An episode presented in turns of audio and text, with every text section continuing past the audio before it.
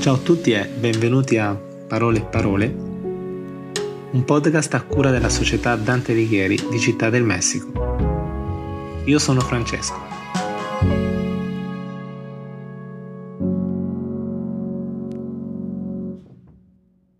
Oggi parliamo di due parole come cavolo e compà. Cavolo, vi starete chiedendo cosa significa? Sì, è una parola che in italiano può significare due cose differenti, come una verdura, ma anche come espressione, come per dire cavolo. In qualche altra lingua si potrebbe dire I know.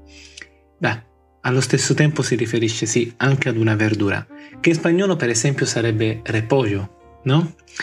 È una parola che possiamo ascoltare un po' in tutta Italia, ma che a sua volta può essere sostituita da espressioni come no.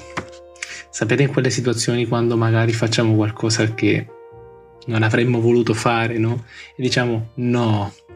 Il termine sì, la cosa interessante è che deriva dal greco, dal greco kaulos, significa fusto, stelo, no? Beh, più chiaro di così. Basti pensare che per esempio nell'universo degli antichi, ma anche dei moderni, quelli che ci credono almeno.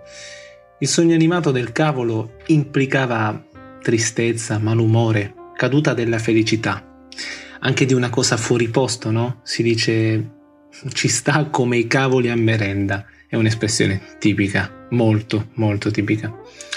Un'azione maldestra, quando magari qualcuno fa qualcosa che non, non dovrebbe, allora in una situazione per esempio tra amici noi gli diciamo che cavolo fai, no? Può essere sì, volgare, ma non tanto.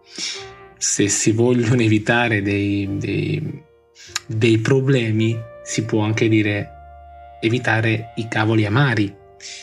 Da bambini anche, per esempio, ci hanno insegnato che i neonati si vanno a prendere sotto i cavoli forse perché appunto la parte sferica spunta dalla terra madre proprio come la testa di un bimbo dal grembo materno. È interessante? Beh, può darsi sia così. Fatto è che in conclusione questi cavoli, in tutte le varietà che conosciamo, hanno comunque bisogno di essere promossi, di resuscitare, no? vanno come riscoperti e mangiati perché alla fine sono buoni, evitando sicuramente i cavoli amari.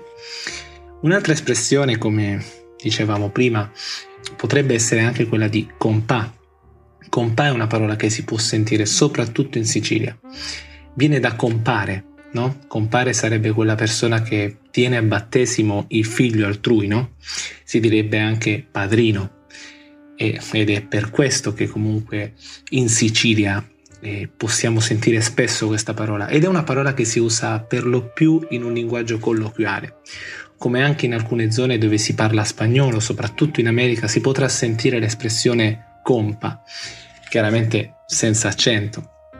Perché, beh, sì, in Italia l'espressione più usata è quella di compa, che prevale per lo più nelle zone del sud, quindi non in tutta Italia. Un, uh, un sinonimo magari più delicato che si può sicuramente ascoltare in, in zone come la Lombardia, il Piemonte comunque al nord potrebbe essere quella di zio, no? Sono molto interessanti tutte queste parole e anche semplici da imparare, no? Soprattutto la seconda. Infatti, quando si viene in Italia, la prima cosa che si sente se si va al sud sono espressioni molto particolari, appunto come compà e molte altre, che comunque se continuerete a, ad ascoltarmi, ve le spiegherò con molto piacere e passione. Grazie ancora per essere rimasti con me, spero vi sia piaciuto l'argomento, senz'altro torneremo a parlare di cose molto ma molto interessanti. Ciao!